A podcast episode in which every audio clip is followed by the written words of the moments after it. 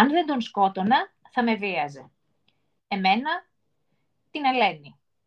Όπως βιάζουν καθημερινά χιλιάδες γυναίκες που παγώνουν και δεν αντιδρούν. Ο φόβος επαγώνει. Είναι σαν να σβήνει ένα κερί μέσα σου. Δεν μπορείς να δώσεις κίνηση στο σώμα σου, όλα σου τα όργανα έχουν νεκρώσει. Γίνεσαι εχμάλωτη γιατί ο πόλεμος διεξάγεται πάνω στο σώμα σου, πάνω στην επιθυμία σου και στο μυαλό σου. Είσαι ηττημένη. Το γνωρίζετε πολύ καλά ότι συμβαίνει αυτό. Το λένε οι επιστήμονες και οι ειδικοί. Το λένε οι στατιστικές. Το λένε οι ίδιες οι γυναίκες. Γιατί όσες έχουν κουράγιο έρχονται μετά σε εσάς και δεν τις πιστεύετε ότι βιάστηκαν και ψάχνετε τα ρούχα τους, τη συμπεριφορά τους, τη σεξουαλική τους ζωή, τις ρωτάτε με πόσους έχουν πάει, ζητάτε να σας περιγράψουν ξανά και ξανά κάθε λεπτομέρεια από τη στιγμή της παραβίασής τους και στο τέλος αποφασίζετε ότι δεν βιάστηκαν. Ούτε εμάς θα μας πιστεύατε αν είχαμε βιαστεί. Θα φταίγαμε. Θα ήμασταν ισοπεδωμένες, κουρελιασμένες, ντροπιασμένες, αλλά θα φταίγαμε. Και εγώ σήμερα δεν σας ζητώ μια δεύτερη ευκαιρία, ούτε πρώτη είχα άλλωστε. Σας ζητώ να αναγνωρίσετε ότι φταίτε κι εσείς για το αδιέξοδο που έχετε φτιάξει για τις γυναίκες. Πάντα χάνουν οι γυναίκες με τους κανόνες σας. Αν παγώσουν, θα μείνουν αδικαίωτες και στιγματισμένες. Αν αντισταθούν, μπορεί να πεθάνουν. Αν αμυνθούν, θα πάνε φυλακή. Γεια σας, είμαι η Γκέλη. Γεια σας, είμαι η Μαρίνα και ακούτε τη σειρά podcast «Οι ετοιμότατες φίλες μας», μία σειρά podcast για το βιβλίο και το φεμινισμό. Αυτή τη φορά θα συζητήσουμε για το βιβλίο της Μαρίας Λούκα «Μια γυναίκα απολογείται». Εκδόσεις τόπος 2021. Η Μαρία Λούκα γενικά είναι γνωστή. Είναι δημοσιογράφος, είναι σεναριογράφος, έχει βραβευτεί με σημαντικά βραβεία για τη δουλειά της είναι επίσης αρχισυντάκτρια σε ντοκιμαντέρ, έχει γράψει άρθρα για την άνοδο της ακροδεξιάς, για το ρατσισμό, την έμφυλη βία, τα παιδικά ιδρύματα και έχει συγγράψει μαζί με άλλους το βιβλίο για τη δολοφονία του Ζακ Κωστόπουλου. Τι είναι τώρα το βιβλίο αυτό το, το σημερινό μας, το «Μια γυναίκα απολογείται». Είναι ένα βιβλίο για το βίωμα μιας γυναίκας που δολοφόνησε τον άνθρωπο που προσπάθησε να βιάσει εκείνη και τη φίλη της. Είναι μια πραγματική ιστορία για μια κοπέλα που μπήκε στη φυλακή, στην οποία δεν αναγνωρίστηκε το ότι βρισκόταν και εκείνη και η φίλη της σε άμυνα. Η ιστορία είναι γνωστή και πάρα πολλές, γενικότερα είναι γνωστή σε πάρα πολλές γυναίκες, το βίωμα είναι πολύ γνωστό σε όλες μας.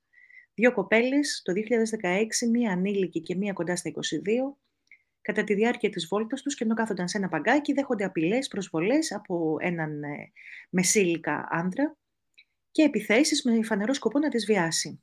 Η ηρωίδα μας, η Πι, Κατά τη διάρκεια της επίθεσης και θεωρώντας πως ο άντρας οπλοφορεί, έβγαλε ένα μαχαίρι που κρατούσε πάνω της και έδωσε ένα χτύπημα στο θώρακα, το οποίο και τον σκότωσε.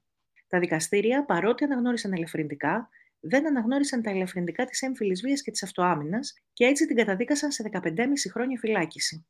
Το βιβλίο δεν είναι ένα ρεπορτάζ, δεν είναι μια δημοσιογραφική κάλυψη της ιστορίας, κάτι που βέβαια ήδη είχε κάνει η Μαρία Λούκα, αλλά είναι μια νουβέλα. Παίρνει τη φωνή της Πι και την βάζει να μας διηγηθεί την ιστορία της. Μάλιστα, χρησιμοποιεί τη φόρμα της απολογίας της ως κατηγορούμενη στο δικαστήριο. Το θεωρώ αρκετά ενδιαφέρον αυτό που κάνει η Λούκα λογοτεχνικά, δηλαδή το να πάρει ένα προσωπικό γυναικείο βίωμα, να το οικειοποιηθεί και να το παρουσιάσει με αυτόν τον τρόπο, για να μπορέσουμε να συνδεθούμε κι εμείς και να αποτελέσει τελικά ένα κομμάτι του συλλογικού γυναικείου βιώματο. Η βιωματική αφήγηση ως μέσον αφήγησης μυθοπλασίας ή όχι μυθοπλασία στην προκειμένη περίπτωση, ή αλλιώς πρωτοπρόσωπη, πρωτοπρόσωπη αφήγηση, είναι ένα είδος που συναντάμε πολύ συχνά στη γυναικεία γραφή.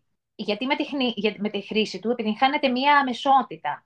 Δίνει δηλαδή τη δυνατότητα για ένα πιο συνειρμικό και πιο συναισθηματικό λόγο. Και όλα αυτά η Λούκα τα εκμεταλλεύεται πολύ εύστοχα στο, για το σκοπό της. Το κείμενο που είναι γραμμένο σε πρώτο πρόσωπο, σε φέρνει πιο κοντά στην πρωταγωνίστρια. Σου δημιουργεί συγκίνηση και συνέστηση. Και καθώς στην προκειμένη περίπτωση αναφέρεται σε πολλαπλές περιπτώσεις έμβυλης βίας μέσα από την πλοκή, στην ουσία προκαλεί εμέσως την αναγνώστρια να βρει και η ίδια ένα χώρο να ταυτιστεί. Να πούμε επίσης εδώ ότι η Λούκα έχει παραθέσει στο τέλος του διηγήματος ένα πολύ ωραίο δημοσιογραφικό κείμενο πάνω στις τρέχουσες συνθήκες των γυναικείων ζητημάτων στην Ελλάδα, με ένα πλήθος από πραγματικά περιστατικά που ενέπνευσαν της ιστορία, την ιστορία της, ε, συν ένα πολύ εμπεριστατωμένο γλωσσάρι όρων. Πραγματικά είναι πάρα πολύ ενδιαφέρον το, το κείμενο της Λούκας στο τέλος, πριν από το γλωσσάρι, και εμένα μου άρεσε πάρα πολύ. Και γενικότερα σε αυτό το βιβλίο που έτσι με τη συγκεκριμένη γραφή, η Π, η ηρωίδα, απευθύνεται στη δικάστρια, έτσι.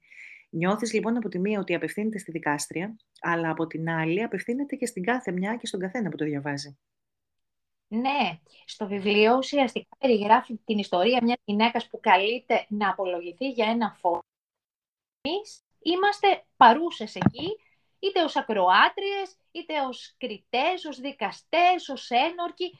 Είμαστε η κοινωνία ολόκληρη. Και στην απολογία αυτή σιγά σιγά αποδεικνύεται ότι τελικά είναι η ίδια η κοινωνία που πρέπει να απολογηθεί σε αυτή την γυναίκα και όχι το αντίθετο.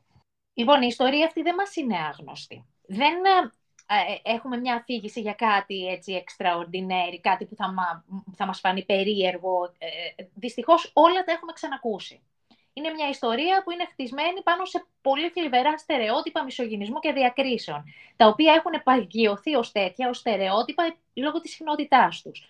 Και τα βρίσκουμε όχι μόνο στο σινεμά και στην τέχνη, αλλά γύρω μας, αυτά που διαβάζουμε στις ειδήσεις, ό,τι ακούμε. Ε, το εγχείρημα λοιπόν της Λούκα ήταν δύσκολο γιατί κατά τη γνώμη μου, μοιάζει να θέλει να ενσωματώσει εκεί μέσα όσο το δυνατόν περισσότερη πληροφορία πάνω στις αδύναμες ομάδες. Από τη διάκριση προς τους ε, νευροδιαφερετικούς ανθρώπους, κάθε είδους θηλυκότητας, μέχρι και τις συνθήκες των γυναικείων, των γυναικείων ε, φυλακών, των γυναικών κρατουμένων. Ένα πολύ σημαντικό κομμάτι της αφήγησης αφορά στην ενδο, ε, ενδοοικογενειακή βία. Μία κατάσταση που ιδιαίτερα μέσα στα χρόνια της πανδημίας και των εγκλισμών οδήγησε σε πλήθος από γυναικοκτονίες, από αυτές που στα κανάλια και σε πολλά ειδησιογραφικά ελληνικά μέσα ακούσαμε να χαρακτηρίζονται ως εγκλήματα πάθους, οικογενειακές τραγωδίες ή οι γυναίκες να χαρακτηρίζονται ως απλώς άτυχες. Είναι φοβερή αυτή η γλώσσα της δημοσιογραφίας όταν έχει να κάνει με τέτοια ζητήματα. Εγώ λοιπόν θα ήθελα να διαβάσω από το τελευταίο κομμάτι του βιβλίου, θα ήθελα να διαβάσω το λίμα έτσι όπως το αναφέρει για την ενδοοικογενειακή βία, για να ξεκαθαρίσουμε και κάποια πράγματα. Λοιπόν, η ενδοοικογενειακή βία αποτελεί μία από τις πιο διαδεδομένες μορφές έμφυλης βίας. Συντελείται μέσα στην οικογένεια ή στην ερωτική σχέση Μπορεί να είναι λεκτική, σωματική, συναισθηματική, ψυχική κακοποίηση, σεξουαλική ή οικονομική βία ή απειλή βίας. Κατά συντριπτικό ποσοστό ασκείται από τον πρώην ή νυν σύζυγο σύντροφο προς την πρώην ή νυν σύζυγο σύντροφο ή και προς τα παιδιά. Είναι ποινικό αδίκημα. Δυστυχώς, οι γυναικοκτονίες της περασμένης χρονιάς, όπως και της τρέχουσας, μας έμαθαν για τα καλά τι σημαίνει ενδοοικογενειακή βία. Όσα δηλαδή άρχισαν σιγά σιγά να μαθαίνονται, γιατί ας τονίσουμε εδώ το αυτονόητο, ότι όλα αυτά γίνονταν πάντα, αλλά μόνο τα τελευταία χρόνια και συγκεκριμένα μετά την έκρηξη του παγκόσμιου μητού άρχισε να τους δίνεται η πρέπουσα σημασία και να μην περνάνε στις μικρές στήλες των εφημερίδων. Αν και για να λέμε και την αλήθεια, το ξύλο στα παιδιά και στη σύζυγο ήταν μέχρι σχετικά πρόσφατα κυρίαρχο στοιχείο της ελληνικής οικογενειακής κουλτούρας. Για τον βιασμό δε μέσα στο γάμο η ποινικοποίηση ήρθε μόλις το 2006. Μέχρι τότε, ο άντρας είχε απόλυτη ελευθερία πάνω στο σώμα της γυναίκας του. Παρ' όλα αυτά, γενικότερα αυξήθηκαν κατά πολύ οι περιπτώσεις ενδοοικογενειακής βίας, όπως και οι γυναικοκτονίες κατά τη διάρκεια της καραντίνας, έτσι και λόγω του εγκλισμού. Τέλος πάντων, κάποιες έννοιες δεν είναι αυτονόητες. Κάποια πράγματα πρέπει να τα λέμε και να τα ξαναλέμε και να φτάσουμε τελικά να χρησιμοποιούμε και άλλο λόγο, να χρησιμοποιούμε άλλες λέξεις που να υποδεικνύουν και άλλες έννοιες και τελικά δηλαδή να έχει έρθει η αλλαγή στον τρόπο σκέψης μας. Α πούμε, δεν είναι ξεκάθαρο σε όλους τι σημαίνει εμφυλιβία, ούτε κατανοούν τη χρησιμότητα του όρου γυναικοκτονία. Τώρα, είτε θέλοντάς το, είτε αναπαράγοντας ακούσια τα κοινωνικά στερεότυπα, του ταυτίζουν με τη γενικότερη και περιραίουσα κοινωνική βία. Όταν λέμε έμφυλη βία, λοιπόν, το κομμάτι του έμφυλου στη βία, μας δείχνει πως υποκινείται από συγκεκριμένες εξουσιαστικές σχέσεις που έχουν να κάνουν με τους έμφυλους ρόλους. Και βασικά γίνεται με συνέστηση και ασυναίσθητα με τη χρήση του ανδρικού προνομίου. Δηλαδή στην πατριαρχία η βία των ανδρών προς τις γυναίκες, αν και καταδικάζεται γενικότερα, δικαιολογείται και κανονικοποιείται και μας φαίνεται κάτι άσχημο μένα, αλλά φυσικό ο κακοποιητικός λόγος μέσα στην οικογένεια του πατέρα προς τη σύζυγο και τα παιδιά, ακόμα και η βία, έτσι, αντιμετωπίζεται σε ένα πλαίσιο κατανόησης. Πάντα δηλαδή θα ρωτηθεί, αλλά και ναι, δηλαδή και εσείς τι του κάνατε όμως για να φτάσεις σε αυτό το σημείο; Ε, και τον τελευταίο καιρό ακούσαμε και αυτά τα πολύ ωραία περί των γυναικών που μιλάνε πολύ, γκρινιάζουν τόσο πολύ, που δικαιολογείται ρε παιδί μου όταν τις σκοτώνουν. Ξέρεις, δεν είναι τελικά τόσο αδιανόητο. Είναι αυτά τα οποία απλώς κάποιοι άνθρωποι τώρα δεν έχουν θέμα να τα αναφέρουν ακόμα και σήμερα, έτσι. Δηλαδή δεν, δεν θεωρούν ότι πρέπει λίγο να προσέχουν τι λένε, τέλος πάντων. Τώρα, ε, η πιο συνηθισμένη αντίδραση στην έμφυλη βία και τη γυναικοκτονία είναι να μην αναγνωρίζεται ως συστημική μορφή βίας. Αυτό τώρα και γενικότερα είναι μια γενικότερη αντίδραση που χώνουμε το κεφάλι μας έτσι, μέσα στην άμμο για να μην αντιμετωπίσουμε ενοχλητικές καταστάσεις. Είναι αυτό που έλεγες και εσύ πριν, βαφτίζουν τις γυναικοκτονίες εγκλήματα πάθους. Τη σκότωσε γιατί την αγαπούσε, η αγάπη του όπλησε το χέρι και διάφορα άλλα τέτοια, τα οποία δεν ε, αναπαράγονται χωρίς να αμφισβητούνται και χωρίς να κανένας να τα κρίνει και κυρίως τα μέσα και ξεπλένουν και τους κακοποιητές και τους γυναικοκτόνους και στρέφουν την κοινή γνώμη όταν κάνουν τέτοια ρεπορτάζ στις λεπτομέρειες της γυναικοκτονίας σε επίπεδο τώρα προσωπικό. Δηλαδή, υπήρχε κάποια απιστία; Υπήρχαν κάποιες ντροπιαστικές λεπτομέρειες της ε, γυναίκας και αποσιωπούν ουσιαστικά και τη συστημικότητα και τη συστηματικότητα του φαινομένου. Τώρα στις περιπτώσεις ε, κακοποίησης ή βιασμού από αγνώστους, τότε ο κακοποιητής παρουσιάζεται σε έναν άνθρωπος σεξουαλικά στερημένος, έτσι, ένα θύμα της αντικής του φύσης. Μπαίνει αντίστοιχα στην κατηγορία του ψυχοπαθούς. Βέβαια. Και με όλες α, αυτές τις ταμπέλες από πάνω, καμουφλάρεται το πραγματικό φαινόμενο που είναι, όπως είπες και νωρίτερα, συστημικό και όχι ειδικές περιπτώσεις. Αυτό, αυτό ακριβώς είναι το θέμα, ότι δεν αναγνωρίζεται η έμφυλη βία και η συστημικότητα της έμφυλης βίας και ότι στηρίζεται αυτό σε μια συγκεκριμένη κουλτούρα, σε αυτό που ονομάζουμε κουλτούρα του βιασμού, που ασκείται κατά βάση από άνδρες σε γυναίκες και ΛΟΑΤΚΙ άτομα. Και εννοείται ότι τώρα δεν είναι μόνο ο βιασμός και η γυναικοκτονία, είναι και η λεκτική, συναισθηματική και σωματική κακοποίηση, το τράφικινγκ, η οικονομική βία, η σεξουαλική κακοποίηση μέσω της εικόνας, η εξαναγκαστική γάμη, ο ακροτηριασμός έτσι, γυναικείων ε, γεννητικών οργάνων. Δυστυχώς είναι πάρα πολλά.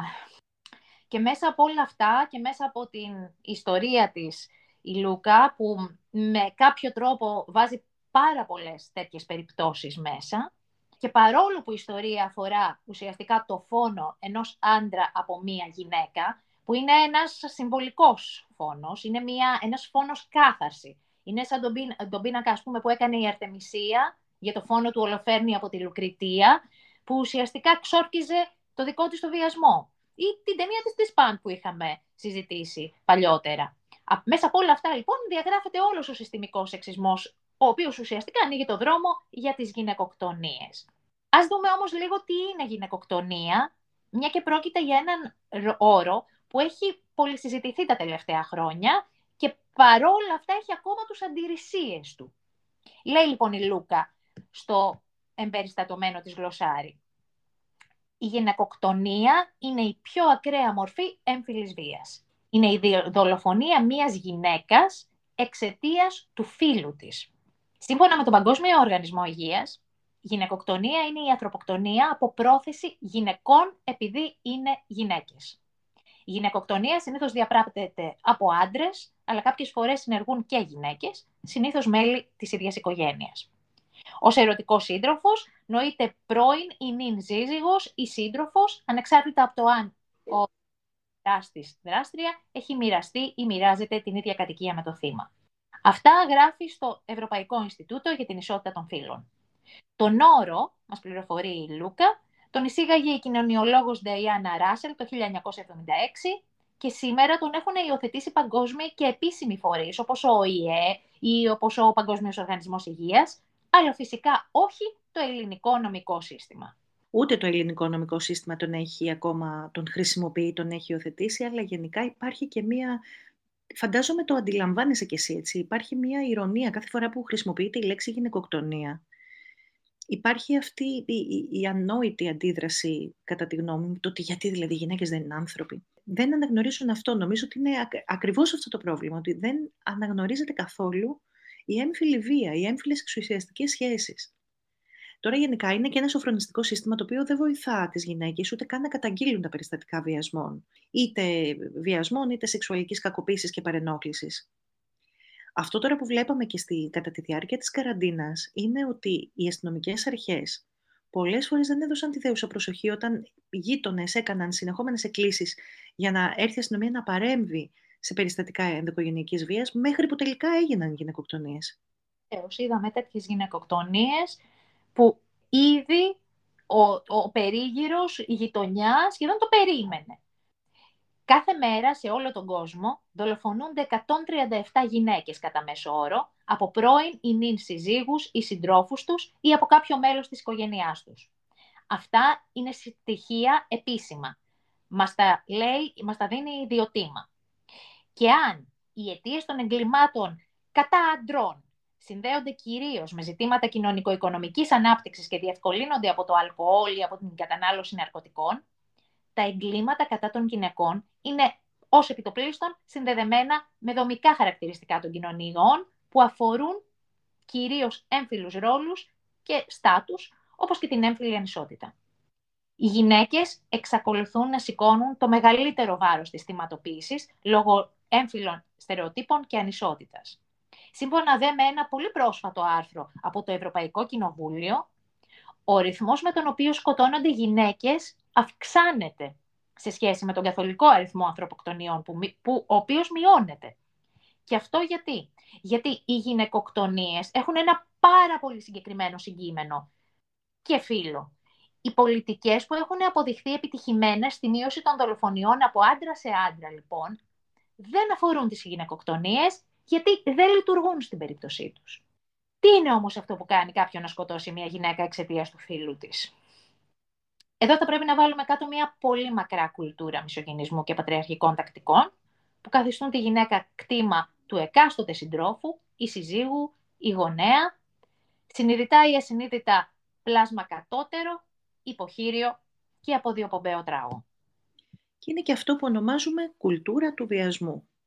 Κάτι το οποίο είναι τόσο κανονικοποιημένο που έχουμε σταματήσει και να το αναγνωρίζουμε. Βασικά είναι ε, μία ολόκληρη, είναι ένα ολόκληρο σύμπλεγμα πεπιθήσεων το οποίο ενθαρρύνει τη σεξουαλική επιθετικότητα των ανδρών και υποστηρίζει τη βία κατά των γυναικών και βρίσκεται παντού, παντού γύρω μας και βρίσκεται κανονικοποιημένο. Και είναι ο κακοποιητικός λόγος, είναι το catcalling, είναι η σεξιστική χιδεότητα στη γλώσσα, είναι η αντίληψη του σεξ ως τιμωρίας, είναι πράγματα που φαίνεται να μην αποτελούν πρόβλημα για πολλούς άνδρες, αφού με κάποιο τρόπο τα θεωρούν παιχνίδια, τα θεωρούν πλευρές έτσι, του, των ε, φίλων, των ρόλων κτλ. Νομίζω ότι αυτό που είναι απαραίτητο είναι να αρθρώνεται ο βιωματικός λόγος των γυναικών σε σχέση με αυτά. Μέχρι να συνειδητοποιήσουν και οι τελευταίοι ότι οι γυναίκες ζουν καθημερινά μικρές ή μεγάλες παραβιάσεις στο σώμα τους. Αισθάνονται ανασφάλεια στους δρόμους τη νύχτα, υφίστανται κακοποίηση από τους συντρόφους τους λόγω υποτίθεται αγάπης, πράγματα τα οποία πρέπει να ανέχονται με στοικότητα, με αυτοθυσία, με χαμόγελο, έτσι. Στην περίπτωση τώρα του βιασμού υπάρχει αδυνανόητη κατάσταση να στοχοποιείται το θύμα και όχι ο θήτης για τον οποίο πλήθος πρόθυμων ανθρώπων, γνωστών, του αγνώστων, δημοσιογράφων, ανθρώπων τέλος πάντων που με κάποιο τρόπο έτσι μπορούν να φτάσουν ε, το δημόσιο λόγο, προσπαθούν να τον δικαιολογήσουν. Λένε, καλά παιδιά ήταν αυτά. Έτσι έχουμε, δηλαδή γίνεται κατάχρηση αυτού του όρου, τα καλά παιδιά. Τα παιδιά καλών οικογενειών, είναι λεβέντες, είναι πολύ ωραίοι άντρες, ρε παιδί μου. Δεν είχαν ανάγκη να κάνουν κάτι τέτοιο για να βρουν γυναίκα.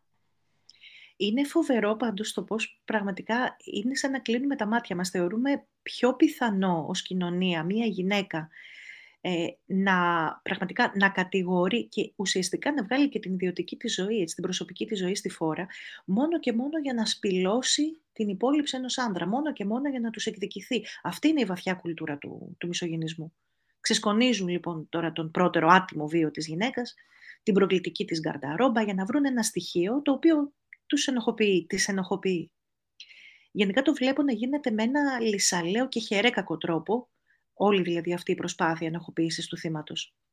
Αν θυμάσαι στην περίπτωση της δολοφονίας του Ζακ, που είναι επίσης περίπτωση έμφυλης βίας, από το πρώτο δευτερόλεπτο τα μέσα είχαν προσπαθήσει να ενοχοποιήσουν το θύμα, καταλήγοντας διθυραμβικά πώς τι θα κάνεις όταν ένα πρεζάκι μπαίνει να σε ληστέψει, εσύ τι, πώς θα πρέπει να αντιδράσεις.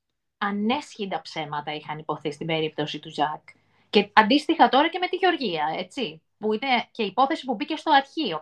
Η πρώτη αντίδραση ήταν, μα τι ήθελε ένα κορίτσι εκεί; Τα ήθελε και τα άπαθε φυσικά. Υπάρχει μία έρευνα του εγκληματολόγου Άγγελου Τσιγκρή, λοιπόν, που αναφέρει ότι το, το 51% των βιαστών ανήκουν στη μεσαία κοινωνική και οικονομική τάξη και το 31% από αυτούς είναι αρκετά μορφωμένοι. Έτσι. Αυτό το λέω για να, να πάψει επιτέλους αυτό το αφήγημα ότι κάποιος γίνεται βιαστής μόνο αν πληρεί συγκεκριμένα εθνικά, οικονομικά και μορφωτικά κριτήρια. Θα ήθελα να διαβάσω κάτι από το βιβλίο εδώ, το, το οποίο το θεωρώ πολύ σχετικό με όλη αυτή τη συζήτηση.